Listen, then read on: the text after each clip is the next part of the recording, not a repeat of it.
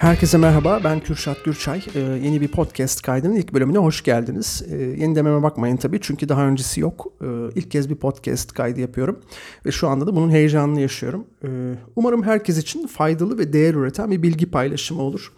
Ee, böyle bir seriye e, neden başlamaya karar verdim? Ee, bunun en büyük sebebi öğrenme sürecime faydalı olacağını düşünmemdi. Çünkü öğrendiğim bilgileri herhangi bir kanaldan paylaşmaya başlarsam e, öğrenme sürecimin çok daha hızlı ve derin bir hal alacağını düşünüyorum e, ve umuyorum. Öğrenmeyi çok seviyorum e, fakat her ne kadar öğrenmeyi çok sevsem de biliyorsunuz öğrenme sonsuz bir okyanus ve bu okyanusta ilerlerken e, insanın ciddi bir motivasyona ihtiyacı oluyor. E, uzun lafın kısası bu serinin kimseye olmasa bile bana çok büyük bir faydası olacağından eminim. Bu ilk bölümde genel olarak hangi konulara değineceğim e, ve hangi konuların çevresinde dolanacağım. Biraz bundan bahsetmek istiyorum. Tabi bundan bahsederken şunu da kabul etmek gerekiyor. E, tüm dalların ve disiplinlerin birbiriyle çok sıkı ilişkiler içerisinde olduğu bir çağ yaşıyoruz.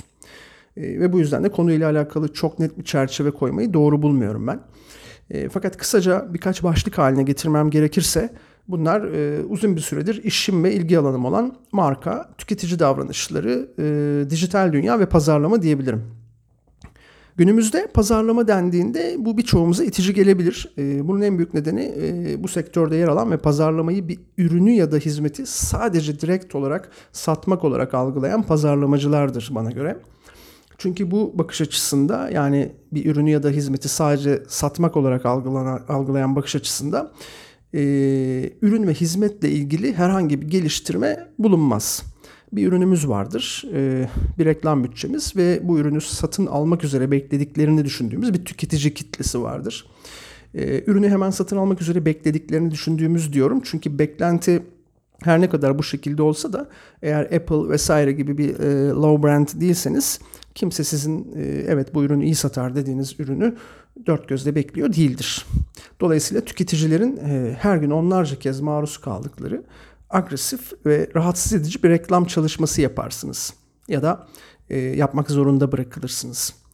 E, böylece bu bahsettiğimiz e, pazarlamanın da bize itici gelmesinin bir sebebi olan e, kirliliği oluşturan kalabalığın içerisindeki yerinizi alırsınız. Seth Godin e, çok değerli fikirleri olan bir uzman bana göre. E, kendisinin kitaplarıyla tanıştıktan sonra e, fikirlerini çok hızlı bir şekilde benimsedim e, özellikle pazarlama alanında çalışmalar yapıyor ve çok güçlü fikirlere sahip. Kendisi e, This is Marketing kitabında e, bu durumu kilit ve anahtar örneğiyle çok güzel bir şekilde açıklamış. Aynen okuyacağım. E, bir anahtar yapıp sonrasında açabileceği bir kilit aramanın hiçbir manası yok. İşe yarar tek çözüm bir kilit bulup ona özel bir anahtar yapmaktır. Hizmet etmek istediğiniz müşterilere ürün ve hizmetler hazırlamak, ürün ve hizmetleriniz için müşteri bulmaktan çok daha kolaydır demiş. Bu son e, cümleyi tekrar okuyacağım. Hizmet etmek istediğiniz müşterilere ürün ve hizmetler hazırlamak, ürün ve hizmetleriniz için müşteri bulmaktan çok daha kolaydır. Tek kelimeyle harika bir açıklama. Ee, günümüzde tüketiciden beklenen şey en basit haliyle e, hızla satın alması, tüketmesi ve bu davranışa sürekli olarak devam etmesidir. E, bu tamamen bencilce bir davranış tabii e, ürünümüzü ya da hizmetimizi ondan yararlanmasını istediğimiz kitleyi tanımadan, e, onların ihtiyaçlarını, aradıkları çözümleri, deneyimleri ve davranışları anlamadan oluşturduğumuzda uzun vadede bize hiçbir faydası olmayacak e, kısa vadeli bir döngüye girmiş oluruz. E, böyle bir durumda hedef kitlemizi ikna etme zorunluluğu ortaya çıkar. E, ikna etmek ne demek? E, sunduğumuz hizmet karşımızdaki kitlenin problemini çözmüyor olsa bile e, ürünün ya da hizmetin e, onun problemini çözeceğine inandırmaya çalışmaktır. Bu durum belli bir noktadan sonra hedef kitle için tahammül edilemez bir hal alabilir. E, ve birçok tüketici, tüketici için de durum gerçekten böyledir. E, bunu anlamak çok basit. E, çok basit bir şey yapabilirsiniz. Dünyadaki AdBlocker kullanım istatistiklerine bakabilirsiniz. E, incelediğinizde göreceksiniz ki e, birçok insan AdBlocker kullanıyor. E, bu tüketicilerin maruz kaldıkları agresif ve çirkin pazarlama faaliyetlerinden rahatsız olduklarının bir göstergesidir. İkna etmek zorunda olduğumuz bir pazarlama sürecinde aslında e, insanların sorunlarını değiştirmeye çalışmış oluruz. E, sizin probleminiz aslında düşündüğünüz gibi öyle bir problem değil e, bizim ürünümüzün çözebileceği şu problemdir demiş oluruz. E, aslında problemleri çok net ve ortada duruyorken problemlerini anlamaya çalışmak yerine tüketiciyi elimizdeki anahtara uygun bir kilit haline getirmeye çalışırız. Oysa pazarlama e, insanlara doğru çözümler sunmaktır. E, elinizde doğru bir çözüm varsa da bu çözümü satmak zorunda kalmazsınız. Peki durum neden böyle? Ee, bu soruya birçok cevap verilebilir. Fakat bir cevap var ki saydığımız birçok şeyi kapsayan ve bizi konunun tam da temeline götüren bir cevaptır bu. İnsan odaklı olmamak. Odağına insanı koymayan hiçbir faaliyet başarıya ulaşamaz. Nedir insan odaklı olmak peki? Ee, her şeyden önce insanı, onun davranış biçimini ve ihtiyaçlarını anlamaya çalışmaktır. Üçlü beyin teorisine göre bir davranışın oluşabilmesi için kabaca üç aşamalı bir süreçten geçilmesi gerekir. Söz konusu şey önce sürüngen beyin denilen ilkel duyusal beyin tarafından algılanır ve bu algı çok hızlı bir şekilde duyuma dönüşür. Duyum dediğimiz şeyi beden hissi olarak açıklayabiliriz. Bu o şeyi gördüğümüzde bedenimizin verdiği tepkidir.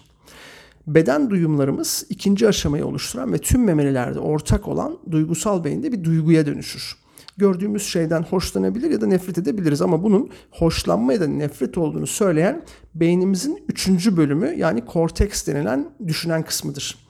Düşünen beyin en son aşamada karar veren bölümdür.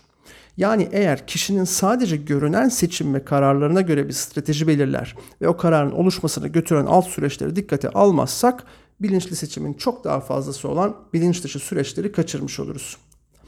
Yaptığınız pazarlama türü her ne ise yani kişisel markanızı pazarlıyor olabilirsiniz. Kendi girişiminizi yapıyor ve ürününüzü pazarlıyor olabilirsiniz. Çalıştığınız iş yerinde yöneticinize bir projeyi sunuyor olabilirsiniz. Bir öğretmen ya da eğitim yöneticisi olabilir ve mevcut eğitim sisteminde bir şeyleri değiştirmek istiyor olabilirsiniz.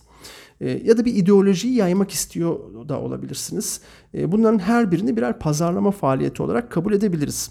Ve her birinin odağında insan öğesinin olduğunu çok net bir şekilde görebilirsiniz.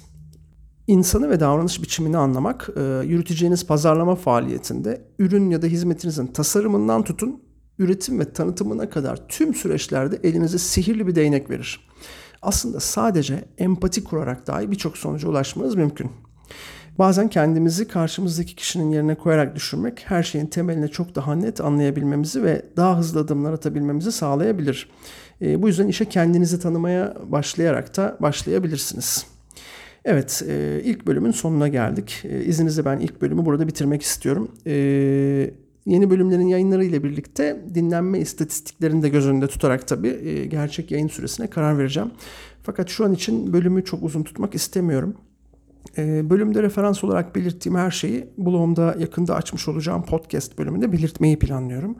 E, ayrıca sormak istediğiniz ya da paylaşmak istediğiniz her şey için bana e, kursatgurcay.gmail.com adresinden yazabilirsiniz.